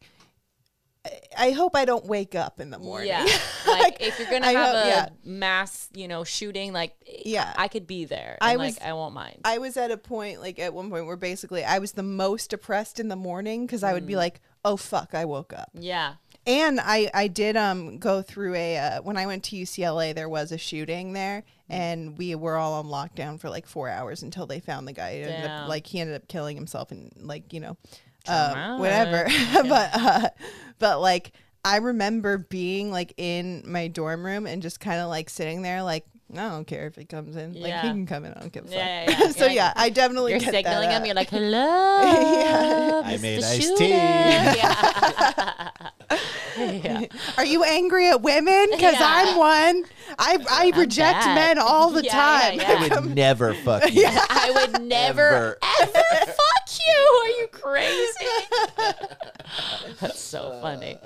But yeah, but it's like, but hypnotherapy is like a thing that really fucking helped me. And I was like, oh my God, thank God. You know, I mean, and honestly, LSD and hypnotherapy. LSD has fucking changed my life, like yeah. tremendously. I've done I've done the hypnotherapy a couple times when I'm like really desperate to like figure something out or whatever, but it's hard for me because I you know like I have like a comic brain where like I can't shut that off where I'm like mm-hmm. Can take it seriously. Yeah. Like they'll start to do and I like I'll like laugh or Yeah. I'll be like I don't want to answer your questions or whatever Yeah, because like- I'm afraid that I'll get it wrong. Like which there is no wrong answer when they ask you these questions, but I'm like, "Oh, what if I say the wrong thing?" and Yeah. uh, you know, so It's funny because like I, I like when I remember when I started doing like LSD, like I was like, you you think that like you have to turn your comic brain off, or we think that like okay we have to be serious now, and I'm like no, like comedy is healing. A sense of humor is literally like a fucking like reset to your fucking Right. like like when, when you like laugh or when you orgasm like you're literally physically energetically like changing like your the frequency that you're like emitting and so it's like laughter is part of it so it's like i never take any of this shit seriously like when i'm doing lsd or when i'm doing hypnotherapy it's like i'm still like laughing through it and i'm still Yeah. like oh this is fun. Okay like this is weird. And like when i do get messages or when i have like connected to my spirit guides or whatever it's like they're funny. Like mm-hmm. they make jokes like okay loser like the, like they make fun of me or whatever and it's like yeah so it's like it doesn't have to be serious and it doesn't have to be woo woo and it doesn't have to be lame. It's like it could be funny and it could be healing and it could just fucking work. Yeah. and that's what we're doing I feel like you're you're like those uh those priests that are like God can be cool, yeah, kids. yeah, yeah. I'm making it a rap. I'm like, where your crystal? Yeah, no. Uh, but I am one of those people, basically. I'm trying to make spirituality as cool as possible. I'm like, guys, it's not that fucking weird. Um, okay, so your cards. So um, I'm gonna start with the. I have three different decks. So like, I have a tarot, angels, and fairies. Okay, and they all give different types of messages. Okay. Okay, to your soul. So um, basically when I get when you see cards, you just interpret it, and then if it like connects, it connects, and then you know we just we just have fun. So one of the okay so like the first thing uh that's pulling up for you i don't know if you're having um like financial uh like financial stagnant like movement like where you feel like you're like okay i'm not like breaking through like something right now um and they're saying that like a lot of your uh financial like uh what's the word not growth but like your financial stuckness is Stagnation. stagnation okay why don't you fucking relax? I'm just kidding. um, a lot of your financial stagnation is uh, because of like the the created stress and like the created like um, self sabotage. So they're saying that like like you have when I say them, I mean the cards, um, and the voices in my head. Uh, no, but they're saying it's like you have a lot of like really good ideas, and you have like a lot of um, you have like ideas that have a lot of financial like merit to it but a lot of the times like you talk yourself out of it. And so mm-hmm. they're like okay so like there there has to be like a time for you of like when you actually like trust yourself and you like see like an idea like all the way through like whether it's a pilot or like whether it's like some type of like podcast idea or whether it's like a live show like there's something where it's like you have this idea and you've been sitting and you've been like brewing on it but you're like but no but this this this is it fine yeah but no like eh, this would it make sense or like ah, it's like you're not like logically like seeing it and so it's like kind of like making you like not like move forward and they're like but then you always are here being like well how come i'm not how come i'm not at this point in my career how come i don't have this and they're like because of you Yeah. You know I what I mean, mean? this is just a story of my life. yeah, yeah, yeah. So they're like, because of you. And then they're saying, hold on. Got it. Okay. So there, uh, the the other part is like, okay, so like one of the one of like the biggest things that like you like need in your life is like you need to feel comfortable and you need to feel safe, and that's like something that you have to do. Um, you're gonna have to like like do like the inner like working like whether again it's through like hypnotherapy but i i think you should do like inner child work and again you can like look it up on youtube um but there's uh there obviously you know your childhood was like very toxic and you constantly felt like you were in danger and you constantly felt discomfort and that's probably the reason that you have a hard time you know with like communicating and you know expressing your needs because it's confrontational and it's uncomfortable and that's like a trauma response of being like you don't want to be uncomfortable so bad to the point where like well you're you'll completely like avoid things Yeah. and like in order for like I, I always like, describe it like this like life is like a game right? It's like video game. And like each like level like we have to like beat a level. And each level that you have to beat there's a bad guy at the end of it right? Mm-hmm. And you don't level up unless you beat that bad guy. And so like for you like one of like your bad guys like that you're like not beating is you being able to speak up for yourself. And so like they're they're once you like get past like this lesson and again this is like something where people are like oh how can you prove that you just do it and then you see that it like works and you're like I don't care if it's a coincidence I don't care if it's like you know woo woo but it's like if you if you actually like level up like your emotional intelligence and you like level up like your environment like meaning like the people that you associate with the jobs that you take um you know the relationships you have with like your parents whatever it is it's like if you make sure that they're all like quality and they actually like feel good to you you will like energetically like create like these these blocks to be like broken that you can like receive like the things that like you're supposed to receive and um they're like the other thing that was like popping up is it's like you have like really really bad anxiety like where but obviously I'm, I'm sure you know you have bad anxiety but it's like you I like you're not even consciously aware that like how you feel is so foreign to like how you're supposed to feel. Like there's like you you won't even be able to like grasp it. Like once you feel like peace or like once you like get to a point where you're like, "Oh my god, like I'm safe." You're to like think that you died.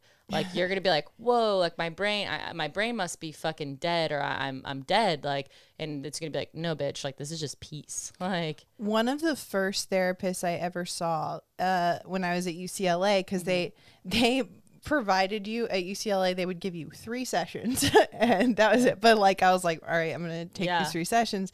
At the end of the session, he was like, I can't see you anymore because this is your third session. He was like, but I I strongly encourage you to uh, seek therapy else, like and continue treatment.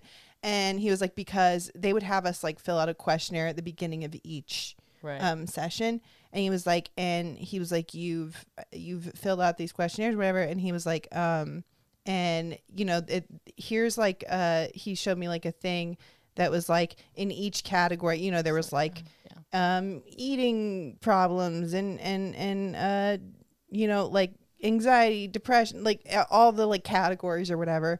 And he was like, You and it have all of compares. He was like, it compares you to like basically the the general student Right. population.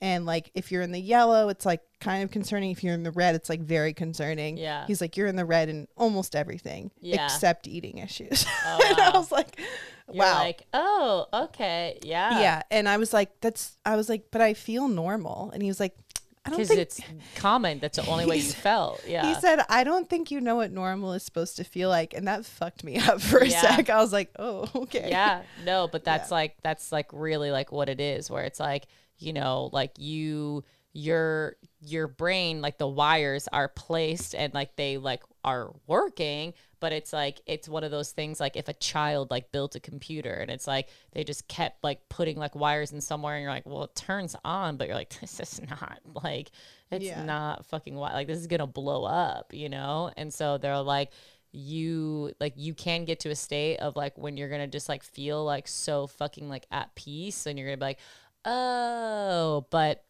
the way you're gonna do it is like you have to feel like safe. Like you have to feel safe and you have to feel comfortable. And like a lot of again like your safety is like doing the inner child work but then also like your environment. Like you the people that like you're around like you have to be like these people like love me and they have my back and they support me and they don't like have bad feelings towards me. Like if you don't feel that way around a person like they gotta go you mm-hmm. know? And it doesn't mean that they're a bad person but it's like they they just gotta go Cutting people off is something I've never been able to do. I'm, I'm, I'm starting to like try and like distance myself from people Yeah. that I, but like I've never been able to just like I, I had a friend, my friend Rachel. She's so good at it. Like the minute Yeah. someone like fucks with her, she's like, "I'm done. Bye. I never want to talk to you again." Yeah. Like you know, I've never been able to do that. Someone could apologize to me a million times, like and do it over and over and over, and I'd be like, "Okay." like, Yeah. like well, and then I've I've done it in relationships and friendships and all Right. that stuff.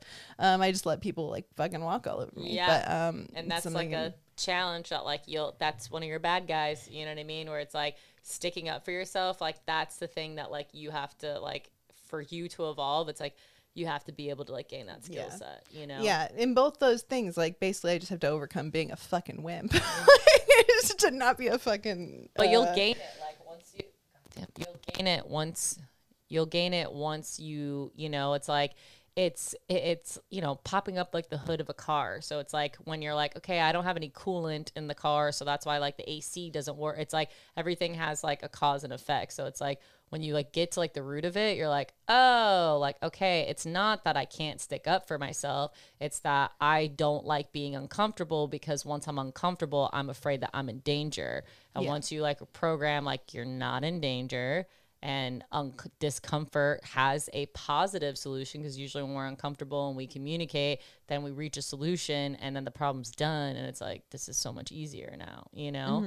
Um but yeah so then the other card you pulled is moving forward fearlessly which is like you know you like making decisions and like not backing down and not overthinking and just being like this is like what i'm going to set out to do again like whether it's your pilot or podcast or tour or live show like whatever it is like you have to just like you you have to just put like your effort into it and not constantly like second guess like yeah but what if they don't like this? or like uh but like uh like they already have a lesbian show out like okay but like i don't think netflix is gonna pick this up like all of that like So sorry. it's okay. It's okay. All of that just like has to stop. Like where they're like, hey, and it's like it's just catching yourself in the moment and being like, oh, I'm having these thoughts. Like, let me check my mood because your your mood is indicative of your thoughts, or vice versa. So it's like if you're having bad thoughts, you're probably in a bad mood. So we have to alter our mood, not our thoughts. You know what I mean? Like you're not gonna be in a great mood and having all these terrible thoughts, and you're not gonna, you know, have all these terrible thoughts and be in a great mood. So it's like they go hand in hand. So, but um, and then uh, the other card you pulled is beauty, which beauty is like, you know, really accepting ourselves, like physically, emotionally, like mentally. And, you know, it's hard because we live in LA and it's like a city where it's like we're constantly, like, we have, we're, constantly compared to other people just like even if you're just like the other female comic on the show they're like okay, this was the female, this was the female, and it's like people are just, you know, putting you like, okay, she was this, she was that, she was this, because whatever. And then, you know, just we live in a very superficial like city, but um, so it's it's it's very um, easy to go down the path of like comparison and like envy and you know like wishful thinking or whatever. But it's like there are you know different like like women's circles and it sounds lame but it's like there's like different like women's circles where it's like you can go it's like free at the park but it's like you you like literally like learn to like kind of when you did shrooms at one time and you got to yourself to a state and you're like oh it's just a body. Yeah. like it's just like what the f- like why do i care about this like meat sack? Like it's literally like you know so it's like there's um there sorry my stomach is growling. There's like this other uh technique that like you're what you're supposed to do is like every day when you look in the mirror you have to just write down however many things that you like about yourself that pop up and even if it's just like one thing a day if you're like you know what like i like the color of my eyes or like i like the shape of my mouth or Ugh, it sounds like I torture. know, I know. It It sounds really does. I know it sounds so lame, but it works because you want to know what? Like I had the same thing. Like you know, people will be like, "Oh, you're a cute girl," but I'm like, "Yeah, but I got raped when I was six and I got beat, so like I didn't, I didn't feel beautiful. I thought like there was something about me that like caused people to hurt me. That was like the only like thing that I could think of. So like my whole life, like I've never, I've never been like, oh i'm i'm beautiful or like oh i'm an attractive person like i literally would like just see like a face like i never saw like i never saw like what i like looked like and i, I know it's like hard to describe but i'm like i just saw like a thing because i had no I had so much shame in physical. Like I would be, I couldn't wear bikinis in front of people. I could never dress up. Like I was just like, because I thought that if that did that, then I would have something bad would happen to me. And the same thing, like the first time I did acid, like I like saw myself as if like it wasn't like me looking at me. And I was like, oh, I was like, I'm cute. Like I'm cute. And I'm like, oh my, and that was like the first time I ever, and it's like, we all have the ability to like see ourselves like through that filter. It just is like fucking work. And like I naturally will pick out, I naturally will pick out my flaws like all the time. Like it's just what I see automatically. It's just, Yeah. I automatically just see the flaws. I'm like, this, this, this, this, this. And I've been retraining myself. And it's weird because like now, like there's times where I'm like, I look at myself and I'm like, oh, like I do like this thing of myself or I do like that, you know, and it's like people think that like, you know, that other people don't have those same feelings and it's like no it's in your mind like you can be you know there's people who are fucking anorexic as fuck and you're like you're so skinny like what are you doing but they feel so fat and it's like Yeah. we all have like these fucking blocks and it's like once you like do these like things like the mirror thing it'll start off with like one thing or two things but then you're literally tricking your psychology into every time you look at yourself or every time you think about yourself that you automatically now like you know subconsciously start seeing the good. And then once you start seeing the good you start feeling good. And it's like it's just literally like a fucking trickle effect um because it, it's hard because our brains are actually naturally wired to see the negative. Like yeah. um there was like this thing where they would like flash all these images on a screen and like some of them like were just neutral images or positive images. And some of them were like you know like an ugly ass spider or like something scary or like whatever. And you you're watching these flashing images and and you it looks like those images are lasting longer um and and then they're like no it actually we showed all the images the same amount of time. Oh, but yeah. like your brain holds on yeah. to the negative things or the things that make you uncomfortable or the, Yeah, 'cause the it's kind of like things because it's a survival Yeah. instinct. It's like, oh, I have to spot the the thing that's negative That's so that you know. So I think like probably we that that translates also to our bodies. Like the first thing we spot is like For sure. what isn't working here Right. for me Or or, or what isn't working for society. Yeah, or what we know? feel like is wrong because we're like, oh, you're like, this is why this thing happened to me. It's like, oh, I have this, this, this is why. I used to think that I got raped because I had brown hair. I was like, oh, it doesn't happen to little blonde girls. Like, it just happened to me. And then I was like, oh, I got raped because, you know, I was poor. And I was like, oh, and then like I had to like keep coming up with excuses. And I was like, no, Yeah. you got raped because this kid probably got raped and raped you. Like, you know, but it's like, Yeah. but when you're when you're young i'm like i just always had those beliefs where i was like oh fuck like it's not it doesn't have anything to do with what i did what i said and i had to like just like cry to myself in the mirror and just be like you did nothing wrong like you did nothing wrong you know because it happened to me a few times in my life and so i'm like i must be Yeah. there's something wrong with me you know Yeah, and it, it's interesting because like, a, as fucked up as it is, I feel like some people might think like, oh, like if if you got raped, you you must think like, oh, someone sexually wanted you or like Yeah. whatever. I realize that like if someone is using me for sex, like I feel less than I feel less beautiful. I feel less, um, and not that that's even about sex. It's about power. But like uh, in college, when um, a, a guy sexually assaulted me, like I remember uh, someone actually came into the room. It was at a frat party. I know it's, it's cliche, um, but uh, two of the frat guys like heard me, came into the room, and Yeah. and kicked him out. damn And um, I was like sitting on the couch, just like in shock. yeah And he comes out and grabs his two like female friends that were both like beautiful, like, Mm-hmm. Very hot. And he was like, "We gotta go." And they were like, "Why?" And he he just turns to me and goes, "Cause this bitch ruined my night." And they walk out. And I'm thinking like, oh my these girls don't know that he's like this because they're beautiful and he's not gonna attack them. Like he respects them because they're beautiful. Like I'm just some ugly bitch at a party that he wanted to fucking right you know use to get off and then leave because I don't matter. like Right. and that kind of stuff. And the, yeah, that is that's like, like, the thing That's that how it you feels. co- yeah you coach yourself out of but like really it was just because you were a stranger I literally thought like a personal relationship with him I thought when men did stuff like that to me, it was because I was fat.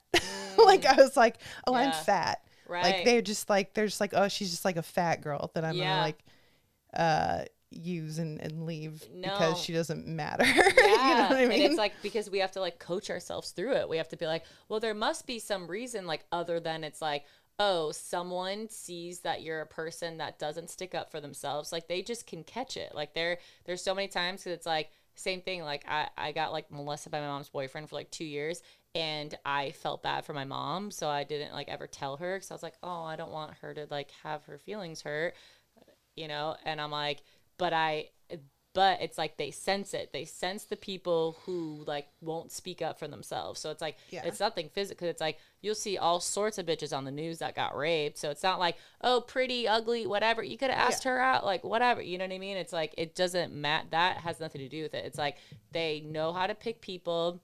It's a chemical thing just like when we chemically can fall in love with people or whatever and we just like have a connection. These predators can chemically pick up on the person that is an easy target that it's hard for them to stick up for themselves or it's hard for them to like take themselves out of a dangerous situation and that's all it is and you do constantly see yourself like attracting the same people into your life until you learn a certain lesson. Mm-hmm. exactly and that's and that's your happens to me all the lesson what yeah. i'm telling you now is like yes like you have like that is still like a thing that you have to like conquer is like sticking up for yourself and it, even if it's like in the smallest things like no i don't want to listen to this song we can turn it or like you know it's a good test is that i always tell people if you go get a pedicure and the lady's like too harsh on your toes or too harsh on your legs when she's massaging you and you don't say anything because you're like ah, i don't want to make her uncomfortable that's how you know that you're not you're not beating this lesson yet That just happened with a manicure. Oh my god, she That's was funny. killing me. Yeah. Like, and I was, I was and you just just took like it And afterwards, I, I, I told my mom, I was like, I'm never going back there again. She was like hurting me because she was trying to, um, I had uh, like Nail still it. acrylics Yeah. on, and she Oh. was just like, yanking them off with Yeah. that and i was just like ah like i was like she's gonna and she did she wrote like my like the top part of my were like ripped off Yeah. and my pinky was like bleeding And it's like that's that's like a literal like nothing. microcosm of your life of being like you will allow yourself to suffer rather than communicate because you're so afraid of the result. So it's like you're literally bleeding and in pain because you don't you're so worried about like hurting someone else's feelings. And you're like, "Oh my god, like that's like an addiction to suffering where it's like you're so used to the suffering that you're like that feels comfortable to you. So you'll be like I can handle that. Like I've suffered. So like I'll just be quiet so this other person doesn't have to like feel burdened. And it's like right. no you got to stop that Nicole. Because then all your all your all your riches and like all your money like all your like your next like transition like in your life like that happens like when you transition. So it's like you're not going to sell a show if you can't if they're like okay nicole how about instead of three lesbians it's three men who are italian and they're having a cook-off and you're like what? That's not my idea. But you're not going to say anything you can't speak up for yourself and you're like okay and then the show doesn't get fucking picked up and they're like fuck and then your lit agent drops you and you're like all of that could have been completely like avoided if you're just like no it's three fucking lesbians and that's the fucking show you know? And so it's like you're not gonna these things like won't transpire until like you transform and and you got to do it are you writing a show about three lesbians the second time you brought up a show about lesbians It's called Sabrina the Teenage Witch. i'm here for it yeah. I'm like, people need to respect lesbians because here's the thing: sometimes we don't know we're a lesbian, and then it gets revealed that we're a lesbian. And pe- no, I'm kidding, I'm not a lesbian, even though every man in my life has accused me of being a lesbian. But I just, I just, I'm not. Um, Simple. Cut and dry. I thought I was a lesbian for many years, but I realized I was like, oh, I have trauma with men. Because then I tried because I was like, oh, I must like women then. And then I like tried, and then I was like, I don't like this either. And then I was like, maybe I'm asexual. And then, yeah, so like I've been on a journey. that was a thing where like when i first started watching porn i could only watch lesbian porn because the penetration part of it like freaked me out. Oh i was God, like oh my god i can't. And so like yeah and so then like i was watching all this lesbian porn and i was like am i a lesbian? I am bisexual it turns out. Yeah. uh didn't know that for a long time. But like um yeah it was like this weird uh thing where like even in my porn i was like i don't want to see a penis enter a vagina That's hilarious. I was the opposite. I loved watching penises and vaginas when I was little. Um, I always wanted to be a boy, so maybe that's why. But I am, I'm I did too. straight. It, it it freaked me out, and also like when my mom first was describing to me how to put in a tampon, I started hyperventilating and fainted. Like anything that had to do with like putting something inside of me, like I was like, I really do think you have some out. repressed. um and then and then the and then like so I never did it and then eventually I was um when I was at UCLA and I was a sports writer for the UC- UCLA's newspaper Oh, that's cool. and uh, we went to Stanford to cover some like championship thing, and um, I was with a I was staying in a hotel with another female writer, Mm-hmm. and I was like, I started my period. Do you have like anything? And she hands me a tampon, and I was too embarrassed to be like, I've never used one of these because oh, I was fucking like uh, twenty. Oh, yeah, yeah, yeah. She was like, So I go into the bathroom. I'm like, okay, I'm gonna do this. I swear to God, man up and put this in my pussy. I swear to God. I get it. And I faint off the toilet and hit my head on the bathtub. And she was like, Oh Are you okay? Because she heard what happened. I was like, Yeah, I just fainted. So weird. I don't know what happened. Maybe like I have low blood sugar or something. Like, because I just couldn't oh tell her. God, like, this is what happens to me. hilarious. Yeah. So there was definitely something going on with me. I don't know. That's I'm fine now. But yeah, that would. Uh, I had freak me out. tampon. Tra- I didn't start my period till I was like almost 16 years old, which is like very late. I was like 15. Oh, yeah. really? Yeah. Mm-hmm. And I was a I had no tits. You know, I was like a late bloomer, and I Me was too, but I still have no tits. Yeah, I still have no tits either. but I was always so nervous that like girls were gonna pick up on the fact that I didn't have tampons on me because like Mm. anytime someone was like, "Oh, does anyone have a tampon?" I never had a tampon, and I was like, "They're gonna know that I don't have my period because it does make I you never feel have so a left tampon." out. Yeah, so I would go and like buy tampons, like. And just like be like, hey, anyone need a tampon? Girls, Anyone need a tampon? I Like got a tampon. prepared Yeah, mom. yeah, yeah. Who so needs a tampon? And I'm like, okay, relax. Brian, did you ever feel left out because you didn't have tampons on you? No, I was raised in a household of women, so there was ta- any tampons I needed were there. Were there- Oh, Did you ever put tampons in alcohol and put it in your butt? No, I have. Uh, That's I have taken a bag of wine up the ass. Not the whole. a whole bag? Oh, I was like, I would've damn. died. Would've. Yeah. No, but I was never. like, so you have the abdominal region damage. That's you. That no. seems hard to to to to do that to put a, a tampon with alcohol in your ass. Yeah, apparent kids it's a do popular it. move. Yeah. Yeah. It, I feel like that would have to because like a well, I guess it wouldn't be dry. Yeah, it's soaked in alcohol. But and it, you could do like a super small one. It's like it's still probably a little uncomfortable, but Yeah. like you know, if people You'll like black fingers out in in their three butt, seconds. yeah, Really? Yeah, it's so quick. damn. Oh. It's so quick when you butt chug. Yeah, it's super fast. When you butt chug, you need Yeah. to wash your mouth, sir. yeah. Really? Should we recount some of the things you've said? I was I was I was wondering Yes. I was wondering last episode like if you put antidepressants up your butt if it'll like work faster or um, you know. wow, that's hilarious. I think they're supposed to be time released, though. yeah but You might have the happiest five seconds of your life. I feel like if you like like maybe like cut a slit in the capsule and then just like put it up your butt yeah, that's a possibility. You I don't know You never know. we'll find out I'll next have week. to I'll have to try it stay tuned yeah, stay tuned, kitties. okay so So you this- should reverse your question. what's that The question you always ask, you should do the exact opposite. Right, because we have been talking about the worst parts of being alive this whole, Mm-hmm. Yeah. this whole time. Maybe lighten it up a little Yeah, bit. yeah. What's the best? Uh, are there any more cards? Uh, uh, your last your last card is miracle healing, which Ooh. means like Nicole, all you have to do to receive miracles is fucking change. Oh, that's it. Just, Plastic surgery? just be different. Just don't be yourself. Just like everything that you feel, don't. Okay? And then you'll get a fucking miracle. No, but this Yes. means that like that this is a shift like happening in your life where it's like, okay, like some like it's usually it pulls like when you're uh what's that? What's that? Not an epiphany, but what's like the moment like what's like a soul defining moment? There's like another word for it. Like uh you know, um not an epiphany, but what's like the word for I'm just thinking of like An the, the awakening? rosebud yeah, story. an awakening. Awakening. Yeah, like you're when you pull like a miracle healing, it's like, oh, like this is a big like awakening shift in your life, and all you got to do, and which is really weird because Nicole Amy Schreiber also pulled this card. I, I swear to you, me and Nicole, there's some kind of like the first time I met Nicole Amy Schreiber, I gotta have her on here, but like, um, or, or I'd only I'd said hi to her like briefly. Is she a bisexual too? I think we're getting to the bottom of this. uh, she has she has dated women. Uh, but uh, yeah, we um, I walked into like a coffee shop and I was going through like a really rough time, and I like, uh, she just happened to be there.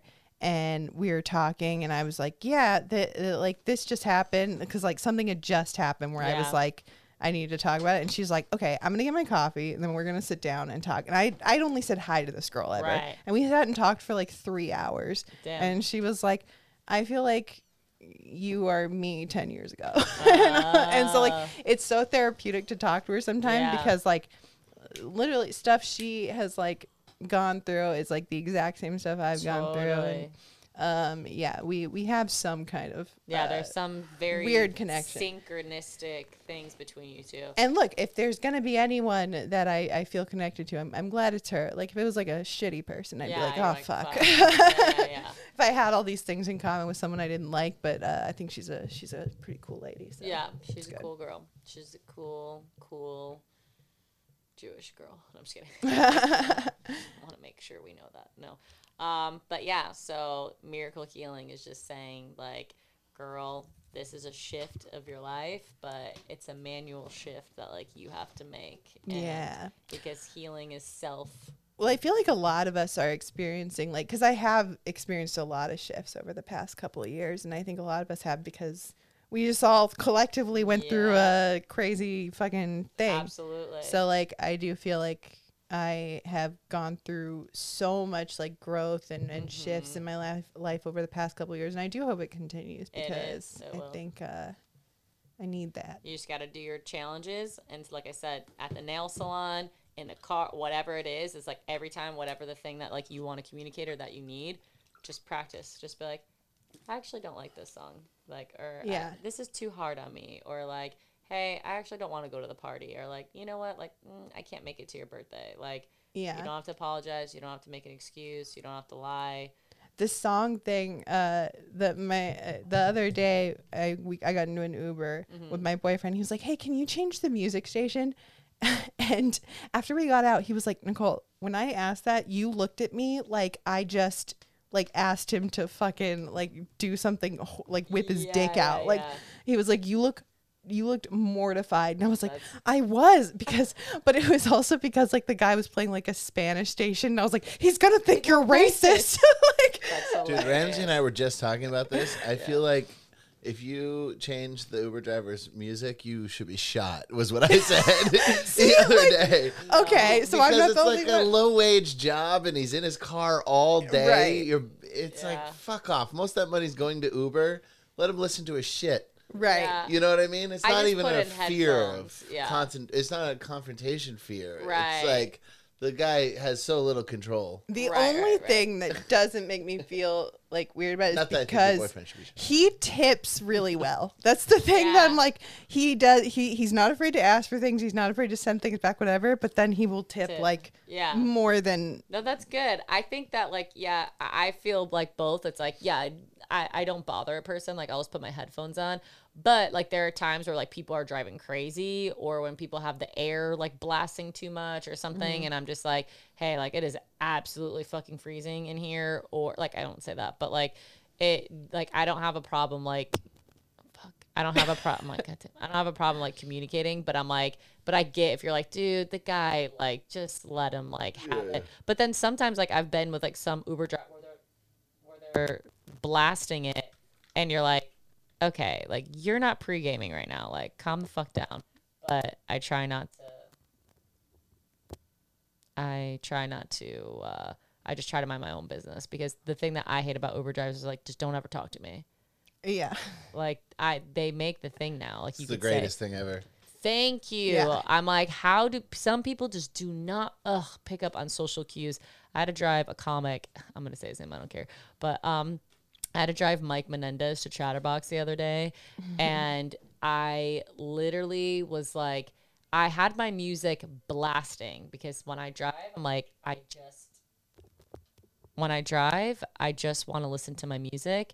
And he literally kept, okay, he literally kept shouting over the music. And I was like, and I didn't turn it down. Like, I still didn't turn it down. And I'm like, I'm just going to let him figure it out. Like, the music has not moved. You are shouting. And I'm going, and I'm like, so that means I don't want to. Li-. And he just kept doing it. And I, I, so I finally turned my music down. I was like, oh, you really want to talk, Mike? like you Talk about chatterbox. Yeah, yeah. Thank you. Um, yeah. Well, you know, I I like I like that. I I've never had a tarot card reading, but I feel like even if you're like, uh, I don't know, like it's a thing where like it opens you up to explore thing like sure. you know because it's like open to different interpretations and stuff and you can just be like well this happened and maybe i need to do this and it, it helps you make your own connections right and stuff like it's that It's like so. art like when you when you go see like a painting or something you're like it's gonna like inflict like different things for different people and it's like yeah maybe like none of it is real and I maybe have talked about on this show that that's why I hate art. I'm like, no, I have to be right. It means this, I and I don't furious care. about that. I, I was furious. About, I talked to people about that after. I was like, "This is why I hate comics." I was Yeah. like, these people with their just awful opinions on art. Yeah. no, I mean I'm just Because you and Pat were I'm on the just same page. yes, I'm just uncultured and dumb, but Right. uh, you know, it's fine. But yeah, that's the whole point. Is it's like it makes it. If you watch a movie, like some people are inspired, some people are like, "This was fucking trash." Some people are like, "I want to make films." Some people are like, "Holy fuck, I never learned that before." So it's like, and that's what tarot cards are too. It's just like it's just a way to like you know peel back something and to get you to think differently and to get you to like open up and to like you know if something feels synchronistic and you know like like meant for you to hear then you're like oh i'm gonna apply that to my life and then make mm-hmm. actions off of it. And then if the shit works out then you're like all right well that's what fucking god wanted for me. And and then we mm-hmm. just do that. Yeah. yeah Awesome. Oh, I am gonna flip the question. I think that's a good idea that I usually uh, ask on this podcast. What do you think is the best part of being alive? I think the best part of being alive is just having constant experience. Like my favorite thing, and well, the thing that's probably got me in trouble too, but it's like I think that it's such a beautiful thing that like moment to moment, like anything can change. You can meet any new person, you can have any new like event like happen, and it's just constant change. And that's because it's like if if we were just the same thing like every day or whatever, it's just like ugh. But it's like we, I don't know. Especially being a comic, I think it's so cool that it's like we're like the narrators of life, and we get to do it in a very like funny but also philosophical way, and we get to all do it together and just like watch each other grow and just live this like lifestyle where it's like we're fucking pirates. Like we're pirates. We're Peter Pan people. We don't ever have to grow up. We can do whatever we want. We can go into situations like comedians can talk to politics. Comedians can talk to, you know, athletes. Comedians can relate to regular. It's like we just have the ability to just like navigate anything like through like having a good sense of humor and yeah. I mean, I guess that's my favorite part about being alive is just being a comic and being around like, you know, people who So do- if you're not a comic, fuck you. Uh, you don't get to experience the best part of being alive. No, um, no I I, don't think I- there was any envy. yeah, everybody's like, yeah, people are like, thank We're- God. God, We're yeah. good. Do we have to go through Oh, all of good. Um, that just to be comics? Jesus Christ. Put the cards away, sweetheart. Uh, we're concerned. Call that therapist back. Oh, I love it though. No, that's uh it's great. It's a positive spin on because it as someone with anxiety, like Mm-hmm. I'm always like, fuck, why does everything have to be so unknown all the time? Like the fact that tomorrow anything could happen, Uh. Yeah. that's a nightmare to me. Oh my like, God, I'm like, yeah. oh no, what's gonna happen? Yeah. Uh, but you know, there's also the other side of that, which is anything can happen. happen. You know? Yeah. So, it's you know? fucking magical. I think I mean, yeah, life is it's beauty and pain, but it's magic and I just try to like folk I'm like, dude, there's so many things that I see that are like synchronistic or like whatever and I'm like, this is fucking magic. And I could be crazy, but I'm like, I'm like, it just I think life is really beautiful now. I didn't for a long time, but I'm like, now I'm on the wavelength where I'm like, this shit is fucking epic. Yeah. Yeah. Nice. Anything you want to plug? Um, no, I mean just my podcast, uh, the Shamanic podcast. If you like hearing about like spirituality or you like hearing about, you know, how I went on my self journey of uh, healing, but like through like a comedy lens, and um, or you're just like interested in, you know, just being vulnerable and honest about shit that happens in the world. Um, that's my podcast, and it's on everything. And yeah, that's it.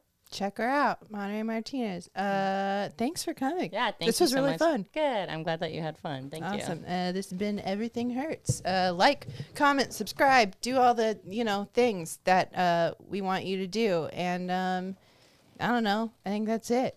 Everything hurts. Everything hurts. Fucking life sucks. Everything hurts.